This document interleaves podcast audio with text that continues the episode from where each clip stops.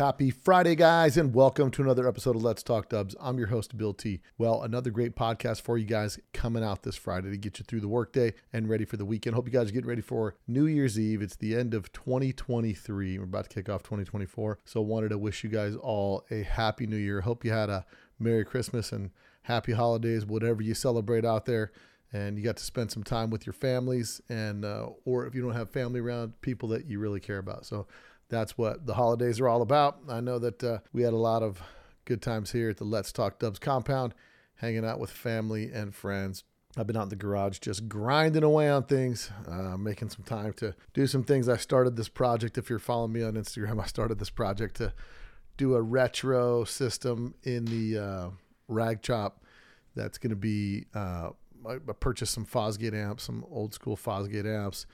I rebuilt the 10 inch Punch Pro 10s, and then I, I think I have uh, four or five mid bass five inch Fosgate speakers that need new surrounds on them. So I'll be rebuilding those, and uh, just working on working on a bunch of little stuff to start doing the stereo system. That as well as this week, I went and put that supercharger setup on it that I bought from Compressor House and I put a little video out on that uh, coming up here this weekend.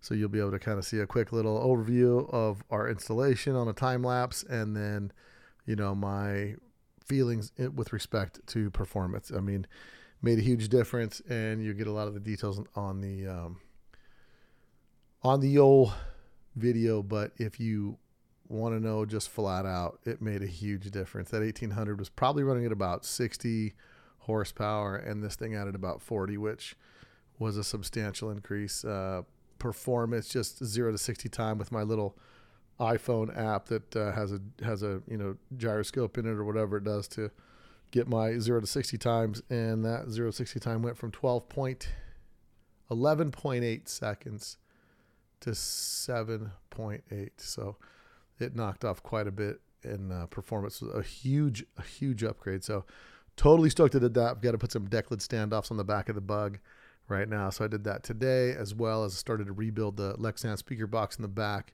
salvaging the Lexan and just rebuilding the uh, the particle board sides and back that were kind of blown out in it. So that's what I'm wrapping up tonight. Figured I'd pop in here, get this podcast edited out, and sent out to you guys. Now, if you guys want to support the podcast and get a shout out, make sure you guys go to letstalkdubs.com, click on the store tab, and pick up some merch and support your favorite podcast. And also please do me the favor and share this podcast with your friends.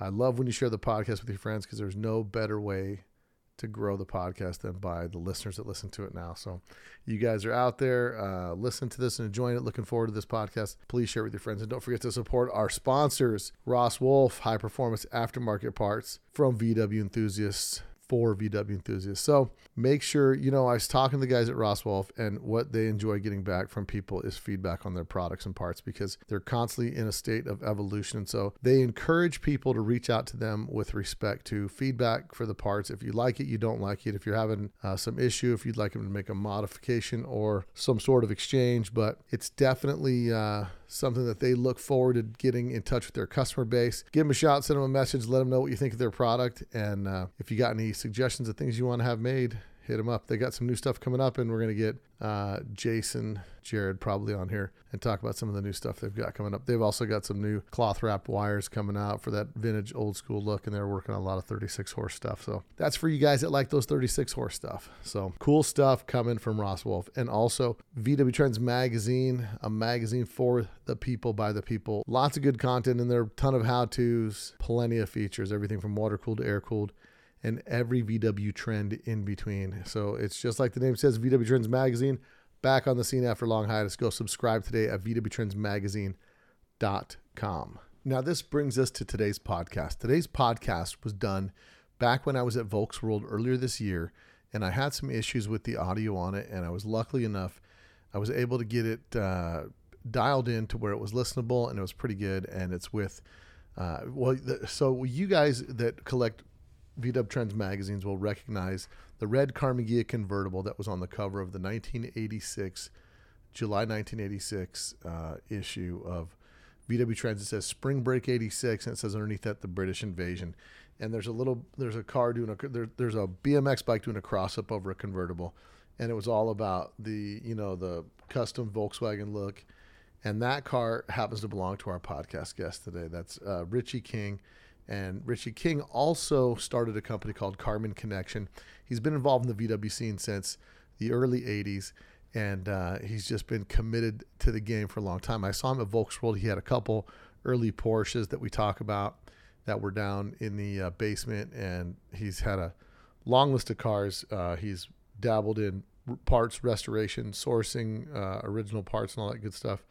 And it's a great conversation, a good podcast, and I was really glad that I was able to bring it back and get it on. So it's a great, uh, a great knowledge base about some stuff for the scene in the UK, and uh, also a little bit about aftermarket parts and whatnot, and also Porsche stuff too. So it's definitely a, a podcast you don't want to miss. So I'm excited to bring it to you guys. So without any further ado, let's get into it, guys. Ritchie King, Karmann Konnection, Volkswagen enthusiast, and the British invasion. the final chapter on Let's Talk Dubs. You probably don't know that there's a new Volkswagen out that doesn't look like a Volkswagen.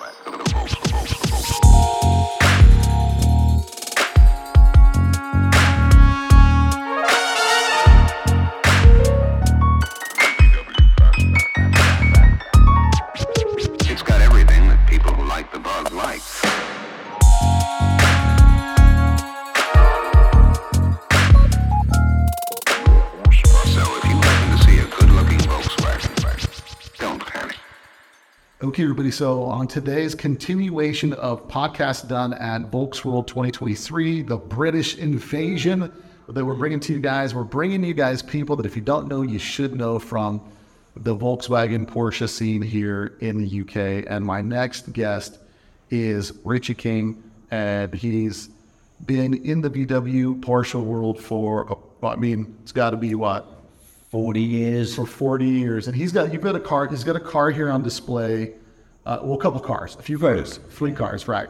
And the one that's a Volkswagen car is, Yes. is pretty interesting. Yes. So, history. but, but, but the way we always start the podcast, what's your VW story and how did you get into the Volkswagens? Okay.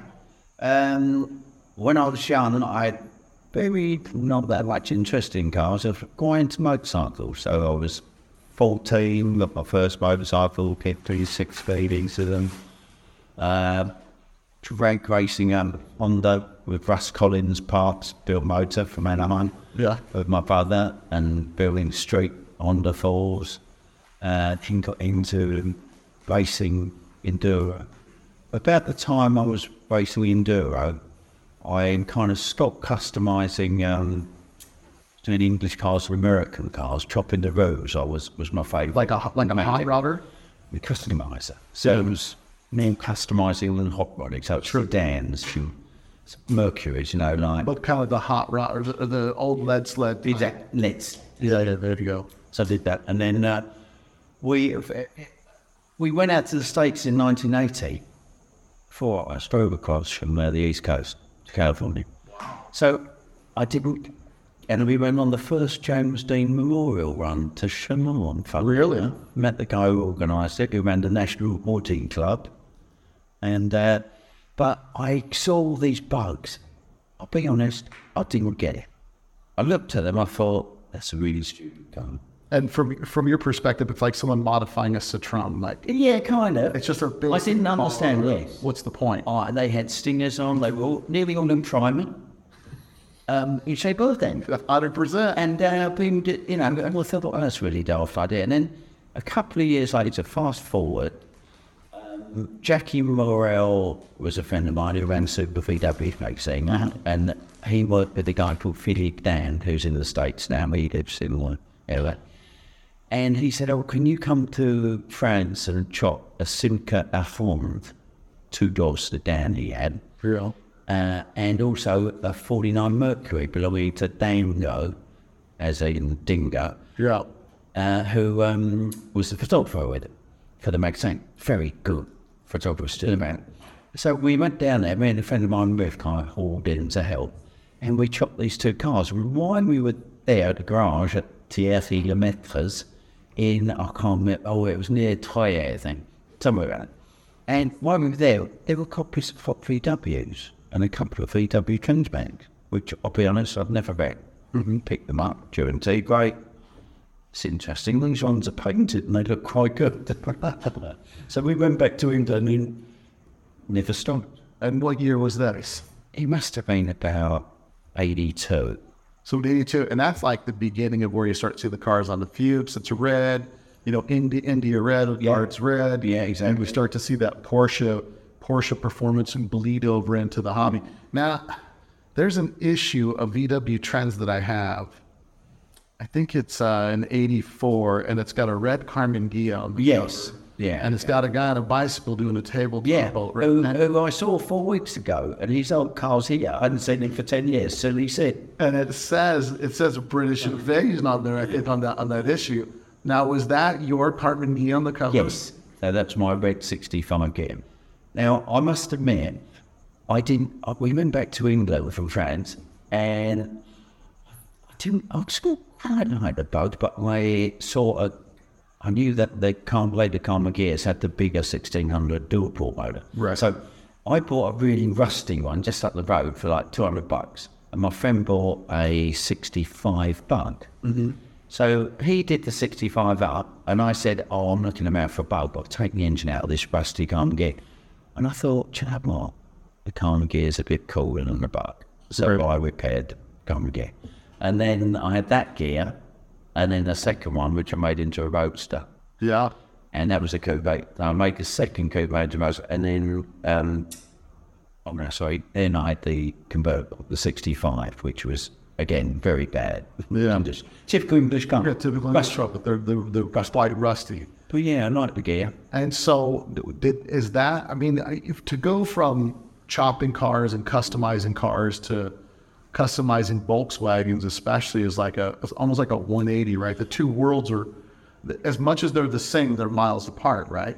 As far as like, Seams were both good, but of course the the custom car. Oh, in England then the custom cars were a young scene, youngish, and then the Volkswagen scene came, and it was kind of similar, but even younger possibly, to be honest, because the bugs didn't cost quite so much at that stage. You know, they were quite a cheap way to get into a bit of you know car customizing. right? And what? When did you start? How does that tie into you starting Karmann Konnection? What year do you start Karmann Konnection? And what makes you start Karmann? What motivates you to start? Okay, so very simply, I had a workshop, and then I, you know, that I rented, and then I worked from home for a while. And I thought to myself one day, I don't want to be working on cars all my life. Mm-hmm. I fancy, fancy getting into retail. I really did. It was a business decision. Sure, sure. I mean, didn't, I didn't want to cut my hands off and wear my fingernails out. it's easier to But I did anyway. I'm still doing that. it's easier to sell a product than it is to sell a service. And there seems to be, so, and from a business standpoint, right? Some people don't understand this when they look at business. They, they think all business is the same. And I, my business, I'm in the service business. I prefer this to the product business. He makes, he makes a better living because he can, in the in the product business, there's a level where you hit with a certain staff that you can become more lucrative as a company. And the more money you make, the more oxygen you have to breathe, where you can suffer the, the slowdown, the turndowns, and all that stuff. And in the service business, it's all really directly correlated. The busier you are, the more your labor expenses. The slower you are, the less. But it's but it goes back and forth. But I think it's it's interesting that in the parts business, what was the most surprising thing to learn about the parts business when you got into it? Um, much more detail, you know, really running a workshop, fairly simple. And basically, you talk to anyone in business now. Um, oh, you busy? Yeah, yeah, really busy, especially you know, one-man bands. Um, but parts business is slow. They follow the wave of the economy. Whereas workshops have normally got a 10-week to 15-week backup, if they're good. So they've got a big cushion safety net Right. that they can uh, draw on to keep the business going. Retail style, we've had some good years, we've had some bad years. I'm sort of almost retired now, but I've enjoyed every winning of it. Because And when you when you started, how many people did you have in your organization? never a bit, we were never bit. We've had German car company. We had about probably had about eight or nine and we've got about five now. Listen, that's that's fairly that's fairly good sized staff. Yeah. Um, we run a small workshop still now, and it's great. I love it. I, you know, we make part. We make us 150 different parts. But that's So you actually manufacture them yourself. lots of steering wheels um, and spare parts for early Porsches, just Porsche now. So it's exciting stuff. What's the most surprising thing you learned about having to go into manufacturing? I mean, what what was the what was the biggest failure you had trying to like? Oh, I'm going to manufacture this. It's going to be a gold mine. Everybody needs one, and you're like, and produce. Is there anything like that? That I, I do the research quite well, so basically, um, and we do loads of production, all made either in house or very close. You know, our furthest away guys, a, a guy who's in his 80s, ex Formula One guy, and does some cardboard. That's you know, like glass fibre work for us. He's steering wheel ribbons. Um, but when we get all it was made by another small company. But really, um, a lot of what we do in house, are just very close, say 10 mile, 15 mile radius. so you can control. Exactly. So I've never had too many surprises because girls milk time. And I like these. I don't know, like, you know, the reason, one of the reasons I've got over function still business is because if everything was so mass produced, price, quality, both going down. I mean, with not no disrespect, the parts have got better, but there are still some not very good ones around. No, no, hundred percent. Because when when the 800 pound gorilla in the room, which then becomes the largest distributor in the world with Volkswagen parts, is driven at a point in time where their more focus is profit than quality. And and I had that conversation with uh, with one of the guys, the guy from EMPI, the, the the new CEO that was no longer the CEO, Phil Kane, and, and we sat down and talked, and it was an it's the typical business plan, right? You build a business and then you think, okay, I'm going to lower my profit margin to increase my sales to tempt a big company to buy me so that I can get out. Like that's typically an exit strategy, right? Yeah. And when Phil Kane came over and I said, I think what you don't understand in the corporate, because I've been involved with other companies that have been corporately bought out, right? And, and the dynamics change of everything. And when, when I my interview with him, as I said, you know, what's interesting about the Volkswagen world is there's no one company, there's one company that has the opportunity to be the best or the worst. One company because of their footprint, right? Basically because of that. And I said, but the Volkswagen people are very particular and they don't forget, right? And so you've got to build a good quality product. There's always going to be the person that wants to buy the cheapest whatever. It doesn't matter what you make, go for the cheapest one. But the reality is, you know, our industry could be if we had someone that came in this industry and, and I was excited when I was talking to him at first, but obviously he's no longer there. But his goal was like to take EMPI back to be performance and quality and those types of things. I said, you know, if you look at your demographic of the enthusiasts, it's pushed up to where we were talking earlier was the quality of the cars that are being built are six figure cars easy, right? And Very. and that just shows that the average enthusiast is hitting their 40s and 50s, which are their highest earning income levels of their house. Their kids are out of the home. They've got more discretionary income, and now they want to buy a piece of their. And it's like the perfect opportunity for them to do that. And it's it's a, it's an interesting world where even when you were dealing with stuff out of Brazil, you would get like like who cares kind of attitude from the factory sometimes. Yeah, yeah. It was. It wasn't the German model team. Correct. It was a spin-off, but it wasn't Correct. an exact copy. the tolerances were not there. Um, now, when you started, what type of things do you make specifically at Carnegie? Well, uh, Porsche, we, we've always made steering wheels for about 30 years. So we make steering wheels for the, from the early Porsches. We make the banjo wheel, which was then used on the 550 Spider. Then we make the uh, what's called the 550 or GT VDM. Both the wheels, both the 550 has the accent, the 558. And then we go on to the RSK, late RSKs and RS60, 61, which was the purple work, work steering wheel. It was the very big coloured stainless body bump. And then we make a 904 wheel that was originally made in England by Les Leston. Grew by him, he used to farm it all out with other companies, but yeah. So we make that, and I think that's all we make now. But um, a lot, we make a lot of like dash pieces and headrests, uh, some visors, all for 356 or a little bit Berlin 911 stuff. They're pushing into the 911 market a bit more, it being a much larger one. And now with with being Karmann Konnection, um, did you guys did you guys ever sell VW stuff and things to that degree? Oh, massive. That was our big business. So basically, I fairly soon we had a company called German Car Company, which is no longer about, and I started that. That was that was how I got into retail with a partner, Paul Valentine, and uh, yeah, we did quite. And then I kind of lost interest in on the customizing side of it. I got more into the sort of you know stock with a bigger motor and Right. lower some cow, whatever you call it. I've never called it anything. I just did. Uh, uh, before I had a name. And then um, I just split the comp. I ran the Wals- Karmann Wolfsburg connection, we called it, at the same time as German company, car company. Then sold out to German car company, changed Karmann Wolfsburg connection to Karmann Konnection, and just did the uh, restoration. Any trouble with using the name Karmann? Never had any. No, Because you know Volkswagen gets pretty, pretty Yeah. and although it's Karmann's a separate coach building company, Yeah. I was just curious because never had any. Nothing. a lot of lot of people that have had those issues. No. But um, then I got into the Porsche 356 stuff. So did, uh, so obviously I know how. Yeah.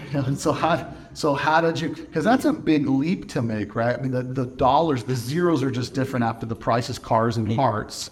They're starting to catch up. Like, basically, I had to get into them because when I was four years old, my dad bought brand new 356. Oh, really? 1960, 1960 Super 90 coupe.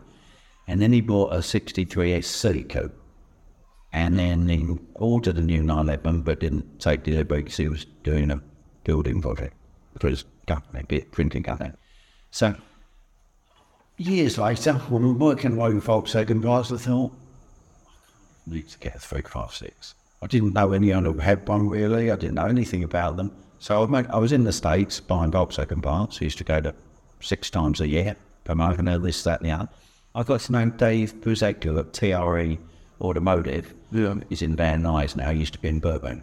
And um, he said, oh, my brother's got a uh, 52 coupe. And I said, oh. And he showed me a picture. I said, yeah, that looks like a 356, yeah, I'd buy that. So I bought it, not realising that virtually every single part on a 52, even though it's a, It's a 53 model, It's a one-off part. it wasn't an A or a B or a C. It's a, it's a A point B. So I bought it and then I learned about 356s by people trying to rip me off. So one guy in the States first was telling me, oh, that's right, that's right, that's right. I thought, no, I know a bit, they're not. So I said, oh, okay, thanks for the info. I might buy them that. Then in England, someone else trying to rip me off about hardware bonds. So I thought, oh, I was selling them a sample. So we go into the Porsche parts. And about 10 years ago, after doing it together with the Volkswagen pumps, I stopped doing the Volkswagen parts completely. In fact, it was, yeah, for about 10 years ago. Uh, And now, you know, because the, the, the it, it's interesting because the market for BWs is bigger, but the problem is so is the competition.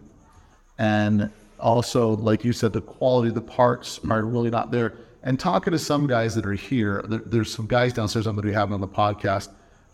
The, the story is typical. Couple enthusiasts, they get into it and they say, you know, I know a foundry. Why don't we just make those ourselves?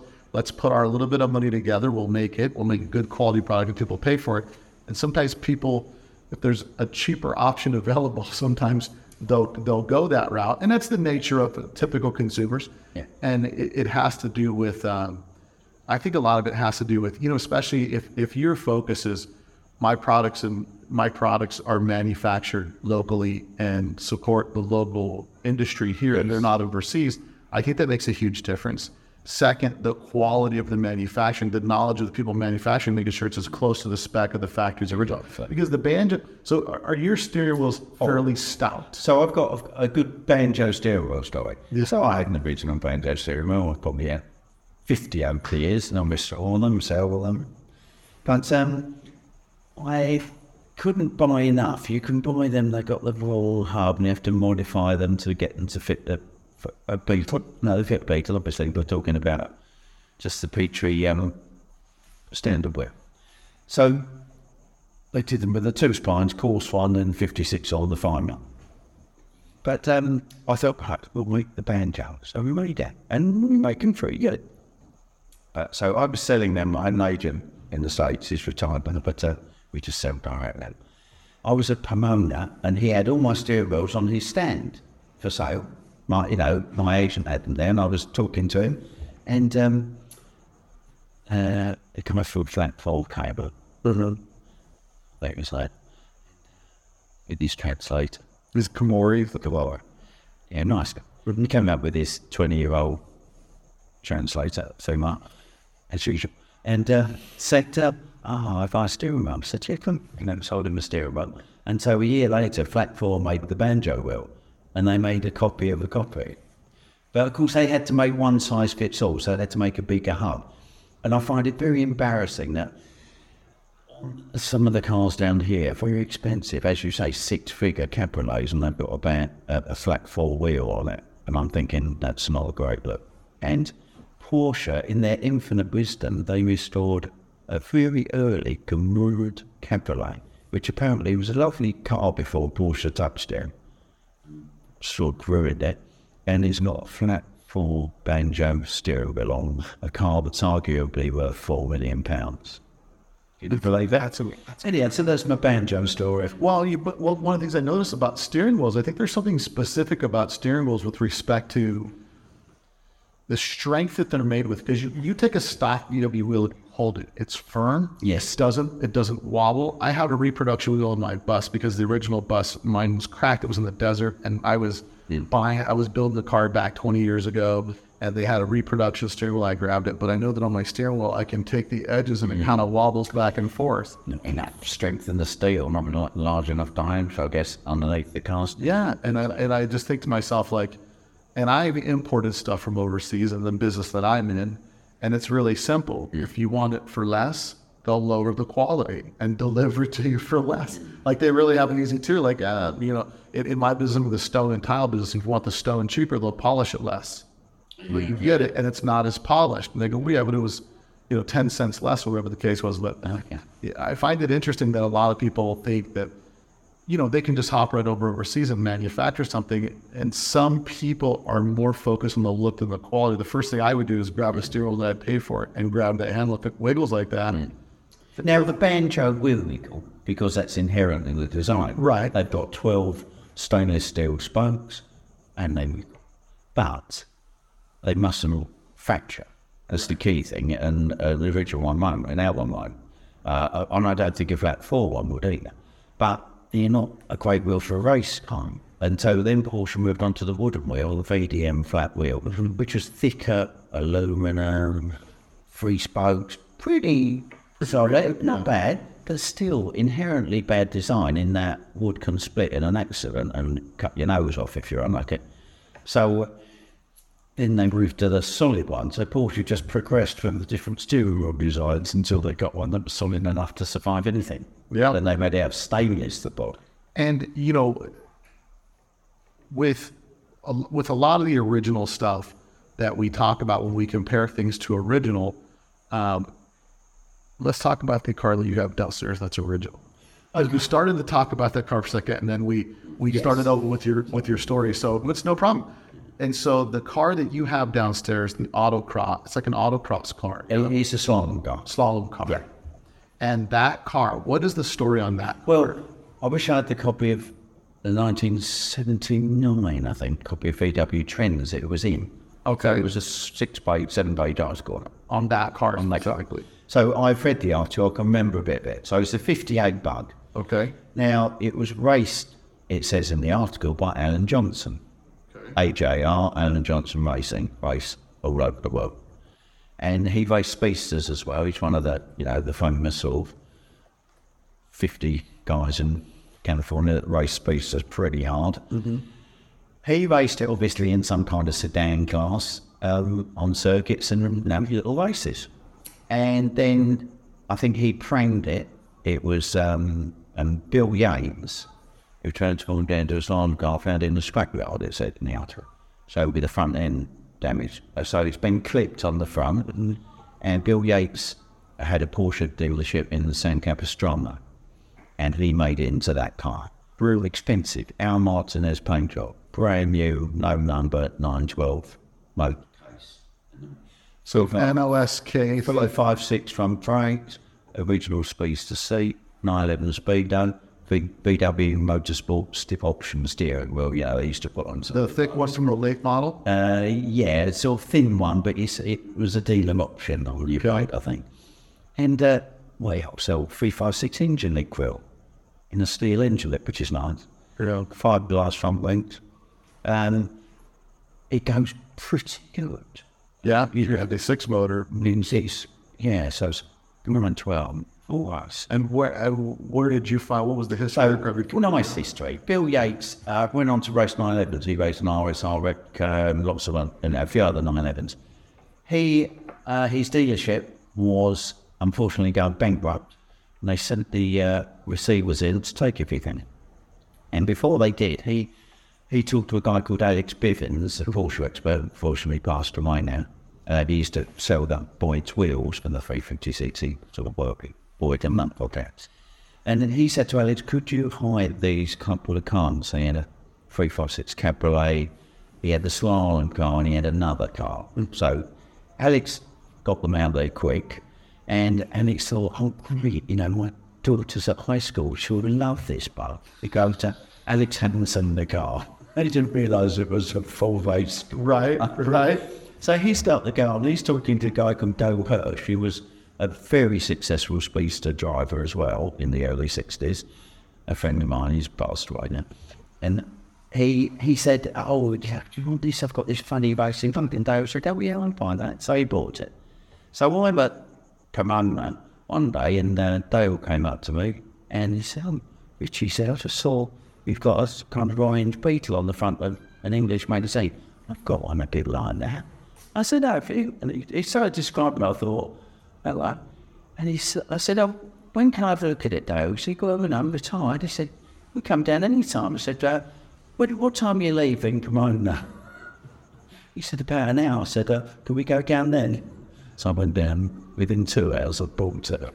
And what year was this you bought that book? Um, it was about 1999 or 2000. And this was, and at the time it was a '70s. Like it was, it was between the the point of them being really collectible, but with us having the parts it had, it had to be for Yeah, it's worth, it wasn't worth much then, Right, right. but I made loved it. So And in the condition it's in, it's it's built that way since you got it. yeah, so that's how it's always been. Was it ever raced at the slaloms, the bug-ins and stuff like that? No, I took it there. I took it to the first bug-in.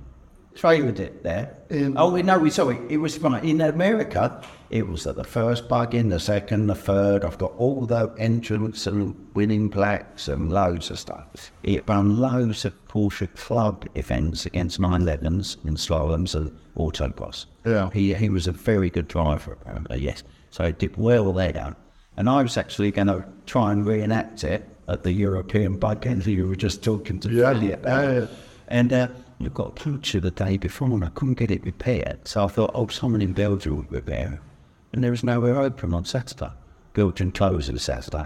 They like a long weekend, so I didn't get it repaired. Oh, wow. But it went down earlier as a, as a stationary static display. And what? So what type of modifications do they do suspension-wise to make it handle better? It's it's got handmade wheels, so it's got 13s on the front and 15s on the back, and And so they would go smaller wheels back then to lower the car. yeah, didn't it? Yeah, Right. Love it. I don't Because that's bringing me to my next question about you with lowering big cars. sway bar. Uh-huh. Upgrade to shops. It's about. And it's still swing axle? Yes. Stop. What year is it? So 58. 58. Now, somebody told me that you brought in the first Select-A-Drop front end. Yeah, probably did. Yeah, probably did. So what year did you bring in the select? No, well, that was in early 80s, yeah. So in the early 80s, you see the Select-A-Drop front and you're like, that's the ticket. We need that. Yeah, and, it's also, and then after a while, you look at it and think that's a really stupid idea. I, you know, I, I just I just purchased an '80s car a few years back, and it had a Select-A-Drop for end. As I'm driving the car, I'm thinking, why does this thing ride so bad? I mean, like it is terrible. And then I get there, and it's got this huge bolt in the front, the Select-A-Drop. But I think it's one of those things where it needs to be put on the wall to hang. Yeah. Just to kind of see like this was the evolution before you had the select drop, then you had the into the Avis adjusters, and And then you had Avis adjuster, I've forgotten about that. Yeah. then you have the the, That's why- and the spindles. You also Yeah, the spindle. lowered spindles, and now Yeah, I think the Sway-A-Way was like the Avis, wasn't it? Wasn't it? Yeah, like an adjustable with the teeth on it. Yeah.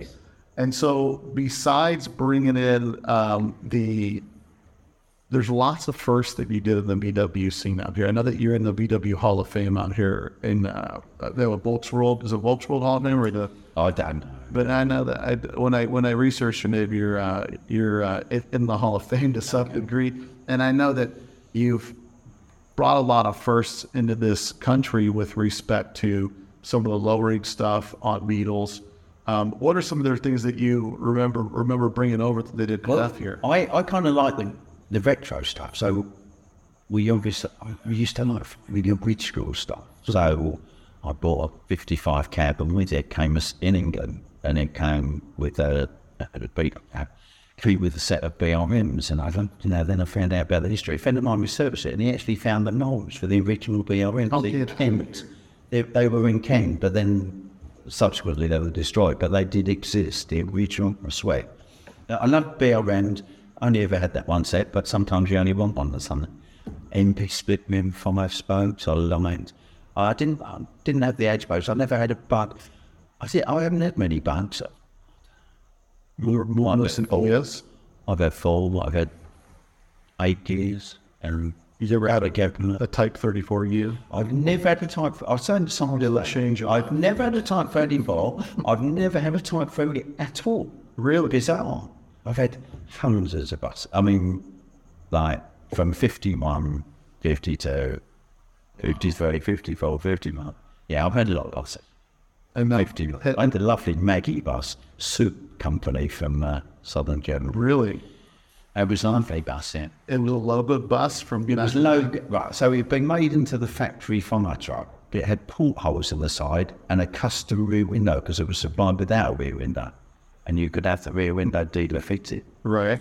It was a lovely bus, red. So we, at Hadley, where our store was, the car park next door, we DA sanded all the red paint. I spent about three days and it had the chef on the side and the Maggi, uh, like, uh, sort of mid, not magenta, uh, dark, deep red maroon and the light yellow and the chef on the side, the Maggi Soup Company on it. And apparently, they used to drive this bus round. It wasn't a delivery bus. It was um, one where they used to demonstrate some of the soups. And they sort of hole in the roof for a chimney. Oh, so it would boil the soup Oh, on the the soup, side. So you To taste it. And when you bought it, you thought it was a fire truck? Yeah, yeah. That's wild. And then so I- the guy, I got it, uh, I think I got it from Klaus von Spiegel or Florian when they were together in Bod. And uh, I think they knew there was Simon Martin under there, but they couldn't be bothered to take it off. But they knew it was a Maggi Soup bus because when uh, one of the guys retired, they gave it to him as a retirement present. Kind of weird present, but he, wanted he did want it. Yeah. He's got. I mean, he's gonna be. He's gonna be a, a Volkswagen guy. Now you've got two other cars downstairs. Tell me about those cars. Well, We'll save the best for last. So with the Roadster, I do like a Roadster. Just sold one I've had for 20 years. We've driven all around Europe. Oh, just love it. I've been on circuits, been backwards in it a few times. Um, and uh, given it to Le Mans, Italy, Denmark. And you buy that's a your car. Uh, yeah, and truck's at 125 against a brand new GT3. Really? 125 mile an hour. And who builds? You build those cars completely? So I, I bought it with that engine in it, and I know the guy well. I bought it from. I still see it free. Hundred percent must free. Just do right. And we didn't do much to it. Had an oil shaped paint job which we left. We just got all the excess paint off where they don't last them very well. But this guy had really been painstaking about. He had John Punion build the gearbox, transmission, and he had the motor built by really good engine shop. Can't remember.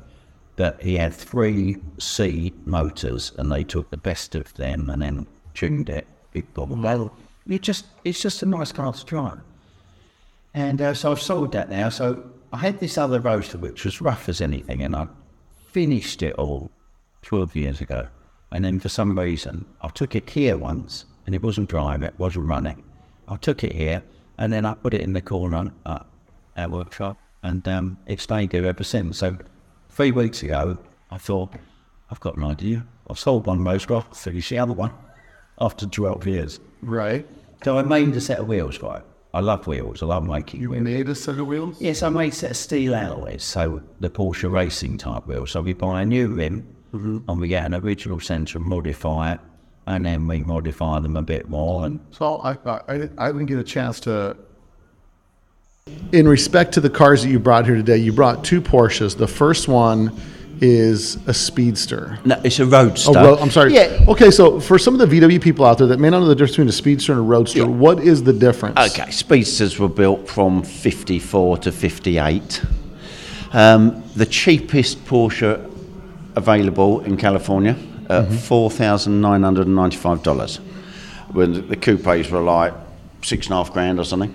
And the reason Porsche did that is to have an entry level. Entry level car. It wasn't Porsche's idea. It was an American, of course. Well, American immigrant, Max Hoffman, who had the big showroom in New York, Right. and he was the Porsche dis- main distributor. He said to Porsche, build a cheaper car. And the Speedster was invented. They'd already tried it once before in 52 with the America Roadster, but they only made like 18 of them and they, they were too expensive. But yeah, the Speedster, great success. But then, of course, even, you know, Porsche guys thought, great for racing, but it's raining. We can't sell this in Europe very well because the hood's useless. They've got push-in side windows, side curtains they call them, 'cause they're flexible. Um, no creature comfort. So then they developed into the convertible D with wind-up windows and a bigger windshield and a slightly sturdier top frame. So then went into the Roadster, which was the B version of the convertible D, if you like. So that's what this is. The car I have here, 59. Um, that's no, they started in late 59 for the 60 model for the B. Um, it looks a bit like Speedster at the back because I've, it's got no bumpers on it, and the rears of the A T2 and the B T5 are very similar. If you, you know, if you fill the holes in where the bumpers mount, you kind of can't tell the difference. And this Um, car you've had, you've had this car for a while. Right, I ha- I've just sold one I've had for 20 years. This one I've had for about 14. It was an absolute rust bucket. Now, real one. quick, that this question: uh, You sold a car after 20 years. You must have really liked that car because you you move through cars fairly quickly. Yes, but I, you see, I did like it, and I went. I drove everywhere in Europe in it, and I loved it. And you know, it was it was an, an old friend. But I then stopped using it, and once you stop using a car, they start to deteriorate. You know, you get distracted by another car, and that, that's a great time to sell it. And the values had increased. Uh, a friend of mine randomly said, "Oh, do you fancy selling that car?" And I stopped, and I thought. Yeah, I think I will. And we did a deal within two minutes. Oh, It was one. It was one amount, and he said, "Yeah, that's fair," and it was, and he's happy, and I'm happy. Can't beat that. So, but this one downstairs, it's highly modified. It was a very rough car, so I thought I'll kind of start from scratch with it. So we made aluminum door skins, we made a complete aluminum front hood, we made an aluminum deck lid, put the louvers in, polished the louvers, did some custom stuff, uh, 60 mil original factory drums on the front, which they put on the GT race cars. Yeah. Um, if you could find a pair today, ten grand. Um, I put a I put a an A wheel on it and steering column. So again, it does look like a speedster. I have done a few things to make it look like a speedster. I could have actually put a whole A front clip on it, but and then it would have really looked like a speedster. But then I might have got accused of faking a speedster. Right, right. Yeah, and, and it's funny because in the in the outlaw movement, right, of the custom modifying the early 911s, there's really no rules. Porsche, uh, 356, yeah. I'm sorry, Yeah, yeah. 356s. Yeah, there's there's really no rules, right, to to what you do. I mean. I've had Gary Emery on the podcast, and he's kind of the guy where they, they Yeah. coined the name, the term outlaw from yes. him. Him and his son Rod. Yeah, and uh, well, what's interesting that a lot of people don't know. I was talking to some people earlier today, and I said, "Did you know that everyone knows who Rod Emery is?" Mm. I said, "Do you guys know who Gary Emery is?" They're like, "No." I said, "Well, Mm. Gary Emery, we can say one thing that he was the guy that that coined the phrase outlaw, right? It comes from him, and the way they used to give him a hard time." Yeah, I think so. And what people don't know is that he had the first Baja bug ever. The first ever Baja bug was Ah. Didn't built by his dad, who was a custom hot rodder or a hot, like a car I- customizer. he was Valley Customs. I know all about that. Then he Yeah, moved. Then he moved to Chick Iverson It was VW. it was Neil and Clayton Emery who Yeah. owned Valley Customs, and they did all those super sleds, and they were heroes of mine before I knew Gary, yeah. and before Rob was born. They, his uncle and granddad, Rod's uncle and great uncle and granddad were my heroes. and and what what a lot of people never make the connection on is the Baja. So so Gary No, didn't know that. Gary didn't have enough money to buy a Myers Manx, and he was talking with his dad, and his dad said, "Let's just bob the back and front and take some front fenders, flip them around, and put them on the back. We'll put some rodding on them to stiffen them up, Yeah. and it's all hot rod stuff that was done to it." And I found it so interesting that you couldn't get two parts of the automotive hobby that are further apart than than car customizing and Baja bugs from the standpoint of the average person thinking there's any connection between the two. Yeah. But it's interesting how all these how all these stories overlap. So Yeah. so so we were back on your car Yeah. on your so basically, your outlaw outlaw speedster a Yeah. ro- roadster. So it's a roadster, yes. It's a It's a, 60 model roadster. And um, yeah, just got it running. I built some wheels from it for it. So it's um, steel centres and aluminum. now talk rim. about these wheels for a second. So you take a Fuchs 911 Fuchs. No, this is uh, these are steel, so not Fuchs alloy. They're they're um, the factory got the Kronprinz built them for the factory KBC. They got the steel centres, and they got aluminum rims made and riveted them together.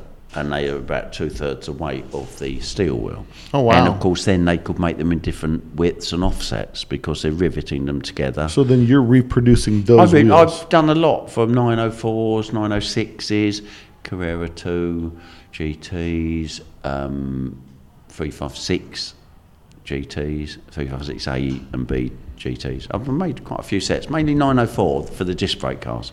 So you've Um, got the custom wheels on this thing. I've got a custom, I just fancied making a set and I decided to copper plate the centres. it looks quite nice with the yellow. No, I mean it's it's got a great look to it. And with this particular car you were talking about, you had this car painted a while ago. I painted it in my garden at home. Uh, just it was. I've, I've painted three cars in the last twelve years. One was a VW bay window, which I bought from Bob Koch, who you probably know. Yeah, yeah, yeah, I know, Bob. Yeah, for nine, I bought it for nine hundred bucks from him, and it had teardrop custom windows. So I built a seventies style van out of Oh, it. Oh, really? The teardrop custom Shag windows. carpet and all that, huh? No, I didn't quite. No, no shagging in there. No, no carpet. In there. Um, but I, with the uh, Roadster, I just wanted to have it a little bit kind of mid to late sixties period. So yeah, it's bright colour, paint, uh, polished roundels, custom steering wheel. It's a works wheel, but I've drilled holes in it, so it's a one-off. Um, the seats are just bare GT speedster seats. Yeah. Just wanted to have it a bit. I still haven't built the right engine for it yet. Uh, I've got all the parts. And that car was sitting at it was sitting in the corner of your shop for the I left it for twelve years. Yeah, about 12 years. And then uh, about four weeks ago, I thought, let's do it. And I've made the wheels, uh, put a new gas tank in it because it was all corroded on the inside from sitting there. Um, so it's got a 550 Spider flip cap on it as well. Nice. And uh, I cut the hole in the aluminum hood and bent it all over when I had my wristing plaster from a bicycle accident where I broke my scaphoid. That was quite good doing it one-handed. but uh, yeah, it's got a nice story. I like, I No, do uh, you like know, the car. and every car, you know, every car has that. Every car's got this story with it of how, and and I think. I, I don't know if most car guys are like this, but I look at every car like it has a soul. You know, like there's something about that car. It was built for a specific function, and when it sits, and then I, I like to think that the cars are, are built to be driven and used. Hmm. And sometimes we kind of get, we, we kind of put put them in the corner for a while. But I think that they're, you know, I don't know. Maybe it's from watching Corvette Summer when I was a kid, but it was hmm. just like this thing where you just have this feeling about a car. I'm, know? I'm very faddish. I've probably got I don't know ten or twelve Porsches, and I I use them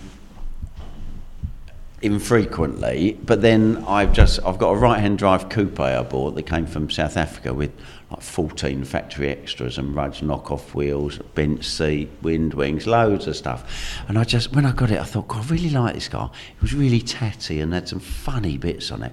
So I did loads of work on it, recommissioned it, and been mum since 1988. The engine room was rebuilt and it was painted in 1988, off the road since. And uh, I fired it up, drove it two miles, the engine blew up, rebuilt the engine.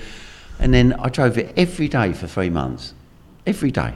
Just And then drove it to Holland last um, March for, uh, last May for the 356 International meet there. And then uh, I've used it three times since.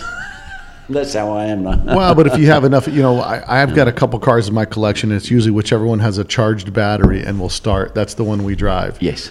Yeah. And or which is the closest to the garage exit. Um, now there's another car that you have here, and it's kind of a car you built with a ch- uh, on a challenge. Yes, um, I I was at Dave Bazaglu's and it was in his parking lot, and I, I like Dave. He's you know he's got a good overview on the Porsche scene, and he's raced a lot. And I can remember going into his uh, parking lot one day when he was in Burbank, and there was a guy leaning over his race car, and he had a gun in his back pocket. Like a pistol, no, Right. pistol, and, uh, and Not I- un, not wildly uncommon in the U.S. no. So I, I, but I went into, I was at a lunch appointment with Dave, and I went in and said, Dave, what's going on? He said, oh, the police are here. They're, they're trying to find stolen parts, which he didn't have any, but they heard that he was big at Pomona. Anyhow, so uh, Dave, yeah, colourful character, but was not, was certainly never involved in anything like that. But he's always get, give me a good overview on the Porsche scene. He had a short wheelbase tatty car that had been converted to look like a later Carrera, like an 80s Carrera. And I bought that, and I thought, what shall I do? So I thought, oh, maybe a 911R replica, the factory lightweight car. And the R came with fiberglass hood, fiberglass doors, thinner Exactly. windows. Not plastic windows. Oh, came with not Lex- thinner. uh, yeah, because it was limited. They only made 23. So they're So this wasn't car. the homologation car that they built. This They is didn't. no, that was the RS. They they possibly could have sold enough to homologate it, but they didn't. It always ran in the prototype class. and which which year was this made by Porsche? 67. So in '67 they made this car, and it was about well, how many how many how many pounds lighter than a 911? So it was eight ten kilos when the stock one was 1050. So you're talking it was 240. 240 Lighter, kilos. yeah. 240 kilos is 500 pounds. So I thought I could do that. I could build it a bit lighter. Maybe I'll get to, I don't know, maybe 750 or 720. And then I started the project and I thought, it's really boring just copying a 911R. So I thought I'll do a bit of a custom and do my own stuff. And then um, I started drilling a couple of holes and things got out of hand. And then a friend of mine, Cobus, who probably still owes me a few bottles of champagne over the bet on the weight, who's a good friend of Freddie, who was in Right, right. He said, Ritchie, you could drill a few more holes in the dash. And it was a kind of, the challenge was laid down. so from having 300 holes in it, it went up to about 13,000. Wow, Something like- kidding? I don't know. So it's holes everywhere and dimple die. I learned about dimple dyeing and strengthening and torsional strength and, you know, suspension points and, yeah, learned a lot about cars from that car. So every part of that car was either deleted, Mm-hmm. modified, or changed. So basically, if we didn't need it, it got thrown away. If we could modify what we had, we'd do it. And if we could buy something better, we bought it. Hoods and doors are aluminum or No, they're all glass fibre. so you were able to find fiberglass doors? Yeah, and they're new. They're made by a company called EB Motorsport. Good pretty, job. Pretty decent. Um, but what I wanted to do was I wanted to keep it period late 60s. Mm-hmm. So there's no, everyone said, oh, carbon's lighter. Yeah, but it's not late 60s. Right. Um, titanium's lighter. They used a bit in the late 60s, but not much. I've used two wheel nuts and that's it. I've used a few plastic nuts and bolts holding the fenders on, things like that. No aluminum, but every steel bolt and nut is modified heavily. So they're all gun drilled right the way through. No way. They're all put on a lathe and shortened. They're then re-drilled through the solid bit of the. So of you don't have, if it was two threads longer, you got rid of the two Okay. threads. I might even go two and a half. Oh, it was anal. Oh, yeah. And someone said, "Well, how come that little bit? Uh, you know, why are you doing that? Why does that matter?" I said, "Because if you do it to a hundred times, it adds up." Right. No, no. So what, what did the end up, what did the weight end up coming in It at? came down to six, about six twenty-seven wet. 627. wet from So ten. So So light. yeah, But- that's, that's another 200, uh, almost 200 pounds, 200 kilograms lighter. Oh no, it's um no no that's down to six twenty-five. It's four hundred. Well, no, no, but 200 more than the factory. Oh yeah, than the factory exactly. So, And yeah. and what was the So- bet? What- But it, uh, it was eight. So Cobus said if you, it's something like if you get it every kilogram is below seven twenty, I think it was, I get a bottle of champagne. Cobus, remember that? I haven't seen him since. He's keeping a low profile. He's not, he's not here today. He's, no, he's investing in Bollinger shares at the moment. So They're at low at the moment. And Any- that- so And that car, what's the, so with the inspiration to build a lightweight car, what's the rest of the specs on that particular car? It's quite modified. I mean, it is quite modified, but shockers, uh, Konis, so that's nothing special. I'm just about to do a lot more work on it though, but they're Konis at the moment. Front calipers, aluminium, Alfa Romeo, narrowed, taking the spacers out. The discs are narrowed and drilled. Um, rear Solid calipers. discs on that car? Solid, yeah. A lighter. Um, Solid or li- they're lighter than the yeah, thicker yeah, because they're the big vented. things, the vented, yeah, heavy. So originally the car came with solid discs, or so you you Yeah. vented the or you drilled I the dri- solid drilled them, yeah, yeah. And uh, Wilwoods on the back, calipers, nice. Vintage Wilwoods, New, Oh, new brand ones. new, yeah. but they were available back then. Uh, no, I don't think so. But you know, they I've taken all the they they're all old looking now. Nice, nice. Steel alloy wheels. I made the lightest wheel. There was another challenge. Someone said I was make I was making the steel alloy wheels and they were getting lighter. I said, yeah, I'm going to make this pretty. Set. He said, well, you know, you'll never get a wheel as light as a 5.5 Mahle gas burner. Wow. The lightest wheels made. That's the they're magnesium, right? Yeah, 4.5 kilos. Uh, so I said, yeah, that's interesting. Yeah, six inch, so half an inch bigger, and I got them down to 4.3. Oh wow. But if you added up the labour costs, it was 12 grand to make four wheels. So it was a fairly daft thing to do, but I thought it was good at the Well, time. you have to prove a point. Sometimes you have to prove a point, right? and, and it's, that was you an know, expensive point. it's interesting because there's a lot of now you're you know a lot about Porsches. a fair, learn a fair bit. Okay, so tell me about gas burners. What did they come on, and when did you get a gas burner on a car? Is it only an option wheel, or I- was it a factory wheel? I think it was an option.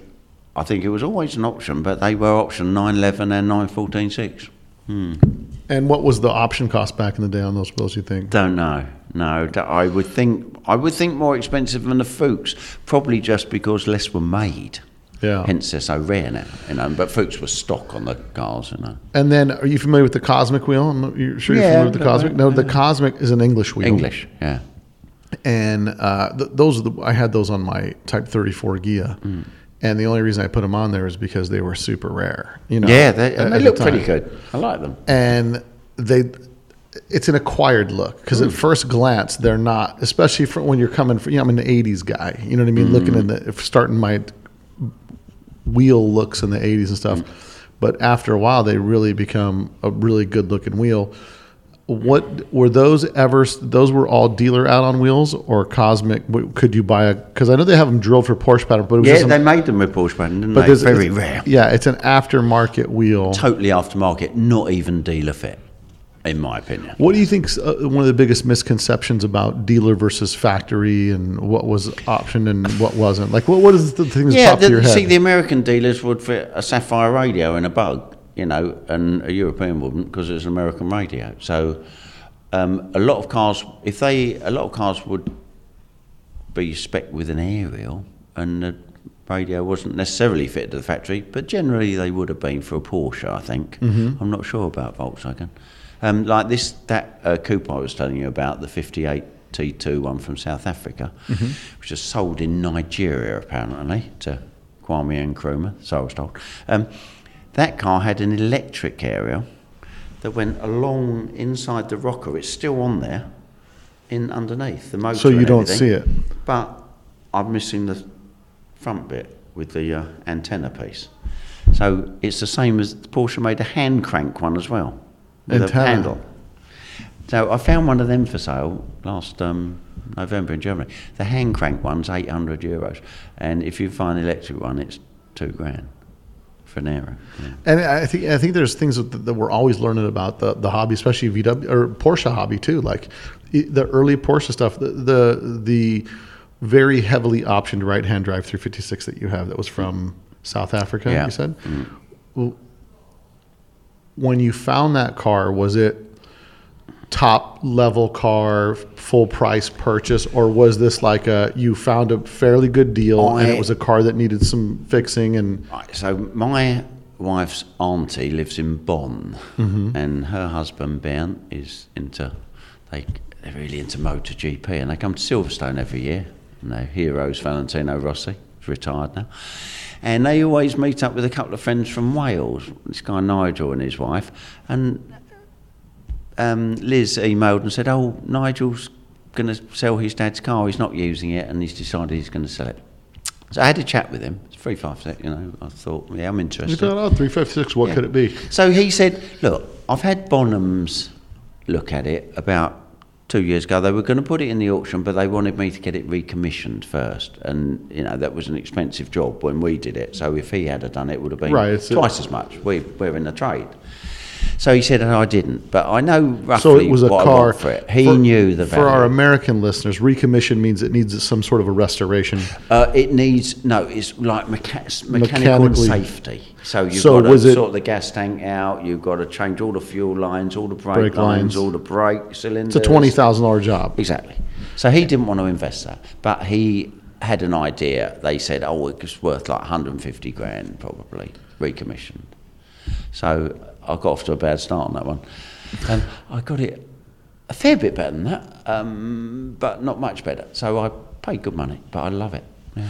And now with the 356s, does, does the level of options obviously has to do with the collectability. Now that you start splitting Massive. hairs, you know, it's like depending on what what's the most unique option. Because I know that like some of the options, and I don't know if there was a dealer item, but we're talking. You're talking steering wheels. We talked about the the Petri Mm. Yes. wheel. Oh, te- okay. So I'll tell you about the steering wheel on there. Now, this car wasn't. Op- I do occasionally put an extra option on. So I put a steering wheel that I bought a Retromobile in Paris about 15 years ago on this car. So it's a 400 millimeter, uh, millimeter VDM flat wood rim wheel, and I've restored a lot of wood. Um, we, we make that steering wheel, but we make a 425 diameter. That's the only ones I've ever seen. I've restored about seven, including for one of the factory cars in the museum via a German dealer.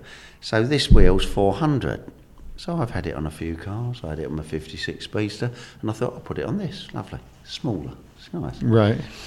So I bought a magazine, a 1959 edition of Auto Sport and Motor, I think it was, a German magazine. On the front's a cockpit photo of an RSK 718 centre seat Spider. And guess what? The steering wheel's smaller Really. because the cockpit's so tight. If you had a 425, you'd be skinning your knuckles. So they made, I believe, six of those cars, and that's what the steering wheel came off. so uh, anyway, so I like the steering wheel, but um, the expensive, rare option on that car is the um, wheels. So The- it's got the Rudge The Rudge are the Knockoffs. knockoffs, and they're like true and knockoffs. a spare. They're the original ones that with the spline is on the drum, it's riveted on, and they're lovely. So when you bought those wheels, th- that wheel option, it, they modified the drum and riveted the it was spline. a different they drum. It was a modified drum with, and you can buy that whole set now, new, but these are original and on the Kardex. Now, I had a lot of trouble with these wheels. They were loosening up. I was driving the car thinking, I've got a terrible knocking noise at the back. And I worked out what it was, was eventually. The car had been cosmetically restored but never driven. And what had happened? Two things had happened. One is the spinners had been restored in South Africa, and they put all the sensors in the wrong way round. So the first job was we were trying to get them off the wrong way. So I learned which way they go because the left-hand side and the right-hand side are Right, they're different. backwards threads Yeah, on the driver's side. Yeah. Yeah, you know that. So basically, uh, once I'd sorted that out and restored the knockoffs, I worked out, you know, how to tighten them up. So that was good. But then they were still coming loose, mainly on the back. And what it was was the wheels originally chrome, but someone had sprayed them or not powder coated. I don't think. I think they're sprayed, and the paint just tiny where the mating points are and the ang 45 wearing angle. No, they, they, there was paint there. So it was dis- just that little thing would set them off knocking. So I, I spent an hour or two hours, got every single bit of paint off, drove it perfect. Never had another problem.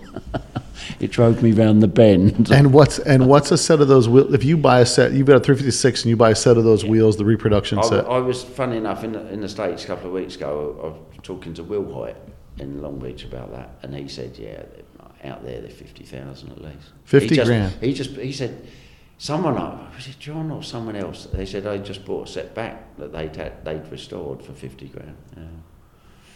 Yeah, That's not a cheap insane. wheel. Yeah, I mean, it, uh, you know, these things, these these were. And why do you think that option was so I, rare? I'll tell you what, what's funny about them. Well, why were they rare? Because they're expensive. Even back then, as an option. Massive, expensive option, yeah. But the silly thing is, they're much heavier than the standard wheel. And when Porsche went racing, they didn't use them. Now, the only guy that I know who raced on those wheels, and no doubt because they were just on the car, was Steve McQueen. Yeah. On his black Speedster, it had knockoffs. Really, I'm sure it did have. Yeah, it did have. Okay. that's cr- But that's heavy, crazy. not a good wheel to race on. But on a long distance wheel race, of course, they were quick to change when you wore the tyres out. Much quicker than doing five bolts. Bang, off. Bang, on. Yeah, no, I mean it's uh, Not that- Formula One, but not bad. right, right. I mean, a, a much more effective way of switching out tires in a in a low in a in a high speed situation. So we, you've got these car, you've got these cars here, and you're here supporting Volksworld today. Yeah. You've been in the VW scene for as much as you try to run, it chases you down, and here you are at Volksworld. Yeah, and I still, still like that bug, so I've still got a bug, haven't I? and have, you driven the Bug recently? Uh, yeah, just the other day. We're going to rebuild the engine now. It's got a very slight knock, and it's going to be, unfortunately, a big end. It sounds like. Yeah. So he's had a hard lifer. Um, so we're going to strip the motor and rebuild it. It's street registered, so I can drive it on the street. I put a quiet pack muffler. It has a the original Stinger from '77. Really? I put a quiet pack on, and it's quite user friendly. You know, so I, I kind of want to either track day, hill climb, something with that. Yeah, yeah. I, I, I think it deserves to be back out. I want to. I, I want to get down there toward the end of the show when we can, when we can. I get some good video of the inside Yeah. of that car and some stuff because it's cool and it's kind of a time capsule car. Yep. It's I got mean- the old harness and the old roll cage, and oh, that's great. yeah. No, I- oh, on the carburetors as well. It's got the old sparkly metal flake fabric covers Yeah. on the uh, P11 Nice. on the ram stacks. And you know. what's funny is that was a. I don't. I mean, you would know better than I would. What's the difference in performance of the same size motor 356 and and VW? well, that's a 1720, so say 1776. I don't don't really know. Seat of the pants, like noticeable difference. Is it? Is there? Does the Porsche motor just want to rev higher and smoother, or do you? I think very similar if they're both balanced. You know. And back in the day, it was lack of options, which is why you just grab a three. You, I mean, back in those days, you total the front end of a car, you just junked the car. You know what I mean? There, Yeah, there were a couple yeah, grand. exact- so you go to the wrecking yard, pull a 356 motor out, you're like, oh, it's big power. You know, meanwhile, you're changing into big dollars and not a lot of power increase for the dollars. Bill. Yates, he had a Porsche dealership, so he's probably going to get that case. Yeah, from some warranty deal or something, and they, you know, who knows? yeah. You never. He's I going to pull a few favours, isn't he? So he put a Porsche motor, but he knew that then. You see, what you know, it was just probably a bit more advanced the tuning because they'd been racing Porsches for so long then, hadn't they? From the Speedster days Yeah. right through the sixties until, and he was only into the seventies. That car was, you know, built probably mid seventies. So, in your history of all the cars that you've owned, VW specifically, if there's one that got away, what would it be? the one that I'd still like to have. Yeah. I really did enjoy. I had a 55 right-hand drive Cabriolet, black, and uh, it wasn't black originally. I painted it black, and I had that here a couple of times. Uh, I did did really enjoy that car. And it was- it had it had BRMs, the original BRMs. Oh, so this was a, a Cal Looker. yeah lowered, stock interior. I did actually put Recaros in first. Uh, took them out later. Don't worry. I, I swore a bit then, but I just did it. You, you don't have to get. I mean, from the '80s, Recaros were were the ticket back. You know what I mean? did Like, put Recaros and things in those days. Yeah. and it was kind of the. It was kind of the. What's funny is I look at the. I own a car called Future Shock, which was Steve Connect's red. Ro- it was pink. I'm sorry, Porsche Raspberry. Yes. Uh, the with a roadster, it was a chopped roadster Nice. out of Bakersfield, and it had suicide doors, power windows. It's got purple and pink graphics down the side. In the 80s, it was all about trying to take that 65, 64 notchback and make it like a 1988 something. I mean, this thing's got a digital dash. You know, that was the whole thing yes. of the 80s was like make it modern, power antennas in the fender, you know, all these types of things. Yes. And it's interesting how the hobby changes because the young kids that were in the hobby then wanted their cars to be comparable with what's in the market now. And now that we're older, we're trying to get the car as basic as like as basic as possible. So I think it's interesting how you see the hobby change as far as what's acceptable and what's not. And when I look at this notchback that I own, I, I look at this thing and it's got probably a couple hundred modifications on it from French t- headlights and taillights to fitted bumpers and suicide deck lid and all this stuff. And but it's a testament of like, and all the work was done. He had a little shop in Bakersfield called Volksworks. He helped build Rodbuster Yeah. and Future uh, Shockwave, uh, the Squareback, and you know they. Those were the days when when I interviewed Steve Connect. He said, you know, they would go to a show they would completely redo all the graphics on the car before the next show so that it would be different. And I just think like, it, and these were all guys self-taught, all out of their shop. I mean, much like you, right? You're, you you started out, you didn't go to a chopping roof school. you, you know what I mean? You you learned by trial and error. So your your right hand drive.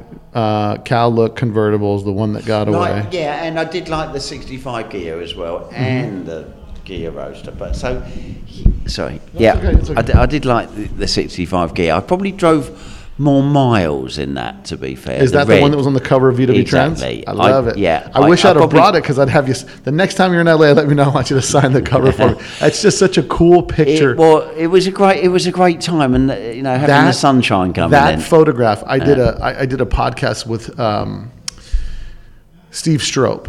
Steve Strope builds uh, SEMA cars, a lot of SEMA Okay. cars, and Steve Strope, Pure Vision Design, he builds retro cars that are. Uh, he's really in the hot rod scene. I don't want to say hot rod, uh, pro touring, the pro touring scene. So I'll build a 65. Uh, they built a 65 fastback Mustang, and they put a four cam 351 Windsor in it. That was a NASCAR motor, like. Yeah. But he does everything kind of a retro vibe. His first um, his first car was a Volkswagen Karmann mm. Ghia, so that was my excuse to get him on the podcast. 'Cause I'm a fan of multiple platforms, and talking to him, we talk, and he's a big collector of '80s BMX bikes. He's got a shop with all these hundred thousand, you know, four five hundred thousand dollar hot rods in it, or pro touring cars, mm. and the next shop over is full of bicycles mm. and car, future project cars and all those things. And we talked about the Karmann Ghia, and I'd love to see his vision, his version of a Karmann Ghia in his style. Yes. And we talked about specifically that image of the the BMX bike doing a tabletop over hmm. over hmm. that, and and and and one of the things I I that I equate it to is at the time when we were in the hobby back then, as, as a young kid growing up, you know, I'm hmm. 15, 14, 15 years old looking at those magazines when I'm looking at that cover, it is selling me a lifestyle. I think bikes are cool. I think uh, you, I'd have never thought I'd have thought a pink car was cool, mm. or you know what I mean. You know these wild fluorescent colors and all that stuff. But I look at that and I think mm. how it was chasing this idea of what we had of the hobby that we're going to be into. You know what I mean? What our expectation is, mm. or how we're going to make this car connect with the with the fashion of today. Yes, and for, for us as well, it was because it emanated from California. The, you know the the whole scene, Yeah. hot rods, customs, Volkswagens, Porsches, basically. Yeah. uh, it was the whole lifestyle that we embraced. Yeah. So it wasn't just the cars; it was the van shoes, it was the surfboards, it was bleaching your hair, it was you know funky t-shirts and silly coloured shorts, and you know it was a bit of everything, which was nice. No, it's it's definitely a it's definitely a place that has because now I have I have two, and and it's funny because I have two '80s cars in my collection. I've never been in our hobby. It's more like you build your own thing, mm-hmm. right? But I've been in the hobby long enough where like an opportunity comes up to pick up a car that was an inspiration to me when I was younger.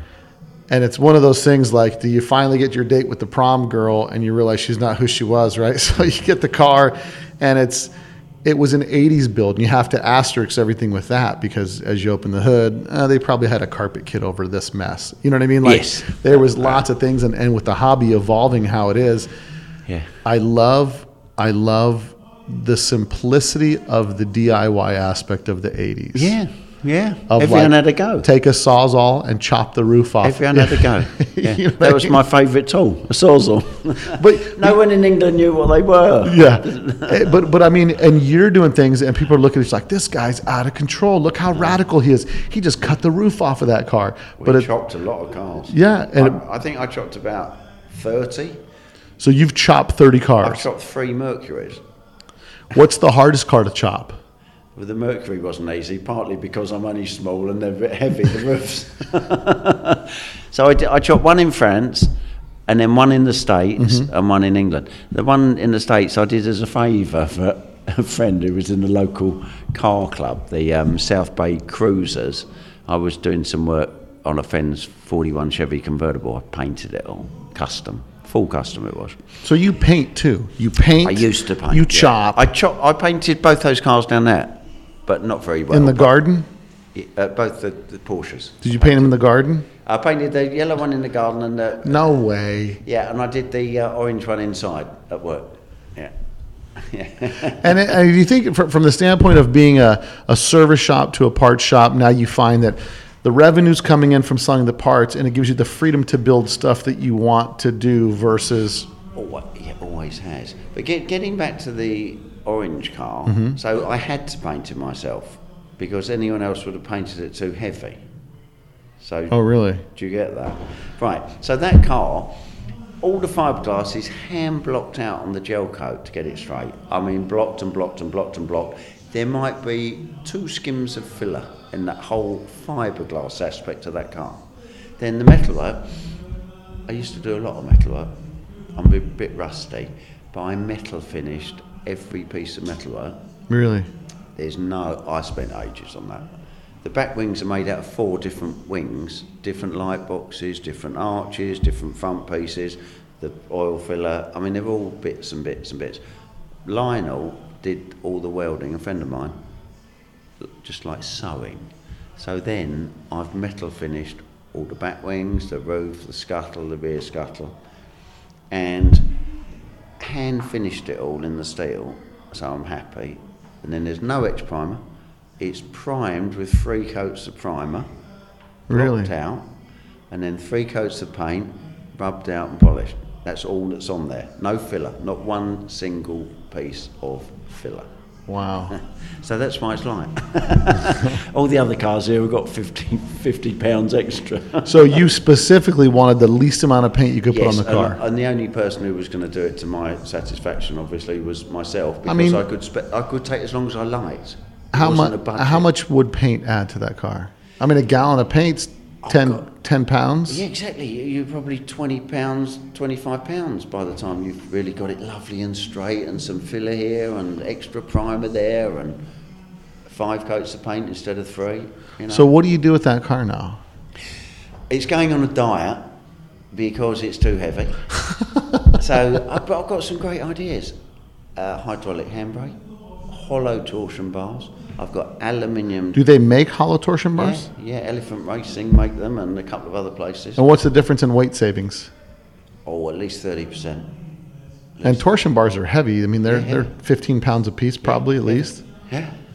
So you So- shave off five, six pounds a side. That's 12 pounds you gain there. Exactly, you drop there. And Uh, one big one is aluminium later torsion bar. Uh, the trailing tor- arms. the trailing arms?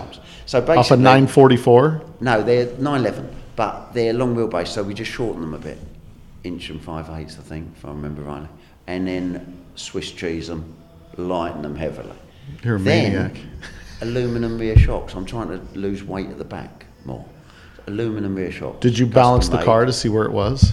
Oh yeah. It's a I've little got- tail I've heavy? corner.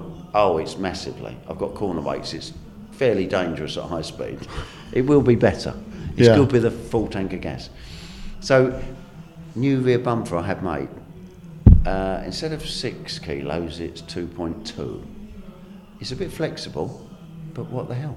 Yeah. And It's- so it's four you're, kilos you, you, but Right you're the back. but you build them to drive. You'll drive that I car. will drive it. Yes, I will drive it. Yeah, not on a long journey. Yeah. a track day, a hill climb, a meeting within 20 miles. That's about its limit. I don't think I could stand the noise for longer than that. Yeah. It's, You it's- leave most of the noise behind you, but I think I've only ever done about 15 miles in it. I think after that it'll be a, maybe I've done 25, but that's it. So you, it- when you turn it over to the new owner, you'll sell it with noise canceling headphones. That's what you'll do. At least you'll be able to Free. feel. at- yeah, at least you'll be able to feel any vibration in that car where something starts to let go before it goes. So Do you know what? That is, I mean, it's a raucous drive. It's it's got to sound like pure pure violence. because it's so light, and I, I sort of, you know, thought about rotational weight makes a car pull away quick. It feels you can accelerate from a thousand revs. You just put your toe down, it goes. Yeah. There's no weight to pull away. Right, right. There's And no, weight holding it no back. There's no rotational weight to pull away. The wheels and the brakes and everything is so light. It's quite interesting.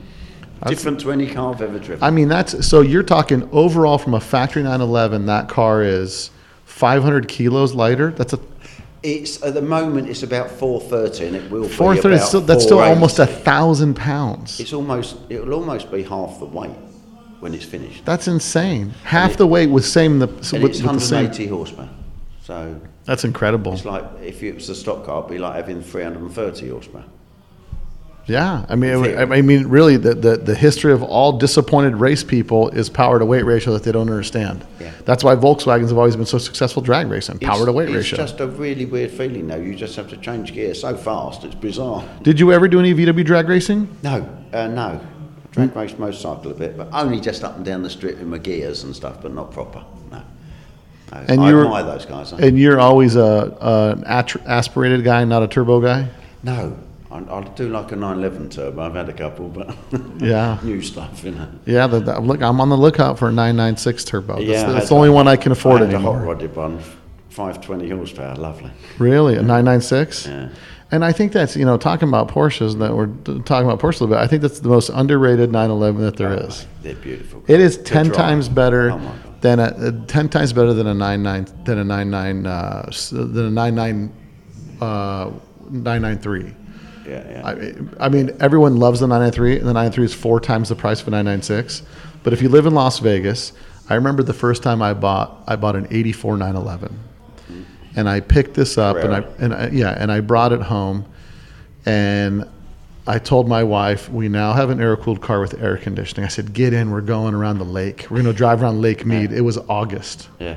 It was hot. right. Worked okay? It's terrible. Oh, just It work. was baby's breath. It was, it was Yeah, the, yeah. the world's worst. Ex- Fine, yeah. We're in the car. I'm sweating. It's just a But miserable that doesn't experience. happen in Europe. You're, we're right. in, in- Las Vegas, 120 degrees outside. But a friend of mine actually rented a car out there and drove through Death Valley. Went to the rental car company and said the air conditioning doesn't work. They said it does, sir. It was 140 degrees or Yeah. something stupid. Yeah, I mean it's incredibly hot. But my 996, I had my 996, and that car was so easy to drive. Yeah. It's it's so much better than a 99, you know, than, than the air cooled 911s because you don't have the leaks, you don't have the you don't have the temperamentalness, you don't have the burning oil smell, you don't have any. I mean, it's like a really Yes. It, yeah, it- that gets on your nerves a bit. That nine that nine eleven that you haven't driven for three weeks, an air cooled one, and you start out and the smell for about an, half an hour.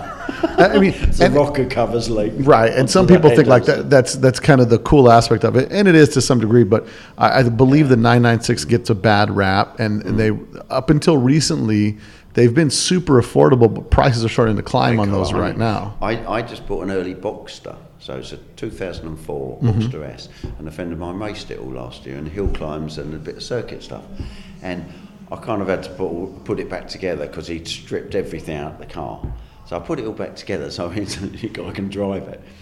But interestingly, it's it's a coilover suspension set up by a race company. Yeah. And uh, big wheels with hand cut slicks. And I'll tell you what, with 280 horsepower, got a little bit of engine work done, all trick exhaust. Unbelievable. Just a little point and squirt, and you've, you've become a bit of a hooligan because it's so small. You can go in and it's a bit like driving riding a motorcycle. You can get in and out of the cars quick. Yeah, no, they're, they're, great cars, and they're cheap Boxsters, But again, heading up. yeah Boxsters you can pick up for five grand all day, all day in, in the states, five thousand But bucks. they the S's with low mileage. Yeah, no, They'll- they'll they're they're all starting. They're all They'll starting to come up. Yeah, yeah, yeah. Yeah, no, they're. Uh, I mean, there there's a lot of affordable, and I think that's what's funny. Sometimes people's punk rock mentality of the cars keeps them from buying something really cool and usable Mm-hmm. because they want.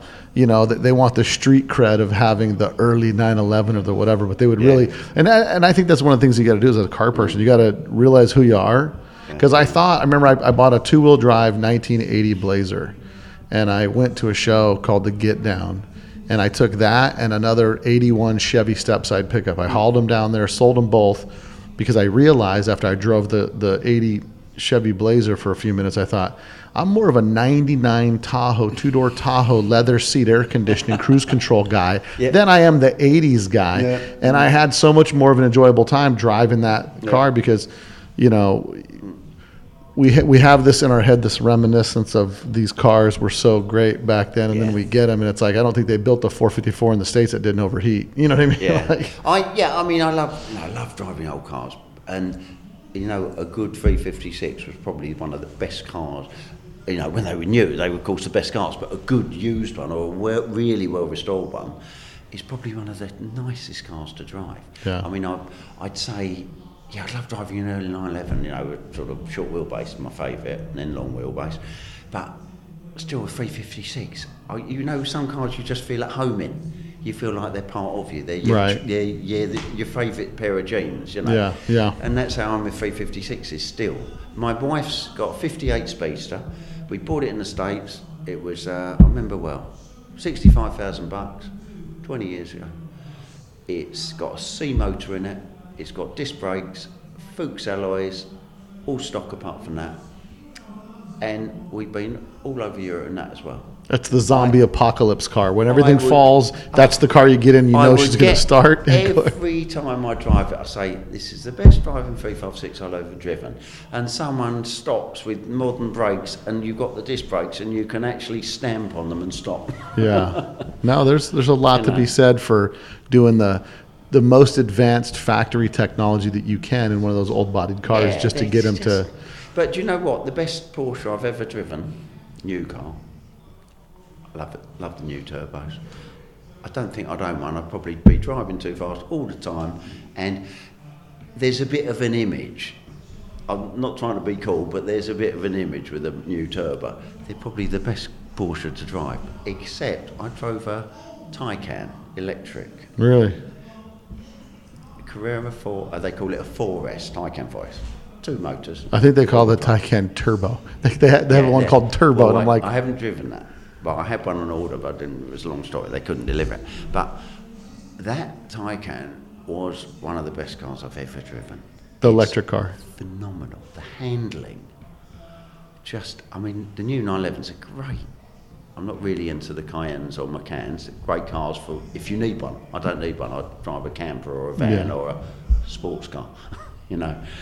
But those Taycans, just phenomenal. As soon as they bring out the electric 911, Yeah, Yeah. be awesome. Well, the electric, you know, the electric thing is, uh, it, it power wise, it's completely different power. It's a it's a Mesa style torque curve. I Throttle love that. You put your foot across. down and you go, That's "Oh, it. That's neck." it. That's it. You've got to have head rest. Yeah. So I mean, the- it's the the- future. Yeah, there's a there's there's a lot going on. So what does the future hold for Karmann Konnection? Well, I'm doing very little there apart from my own cars, and I just come in and help with stuff that needs to be finished and come to shows and stuff. But uh, my guys are getting on great, and fingers crossed they'll keep it running forever. That's awesome. We'll see. Well, I appreciate you taking some time to, to sit with me and chat and tell me your stories and share that with me. And I've really enjoyed it. And I'm sure this won't be the last time we do this. I'm sure we'll, f- I'll find another reason to get you on here because I'm going to track down some more stuff about you because I believe there's a lot we didn't talk about. I look forward to it. You got it. Fantastic. If you like this podcast, and I know you did, make sure you share it with your friend.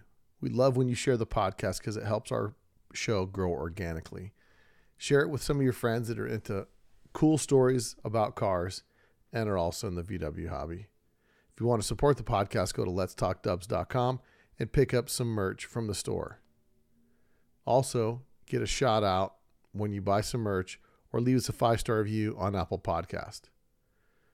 Until next week, guys. Later.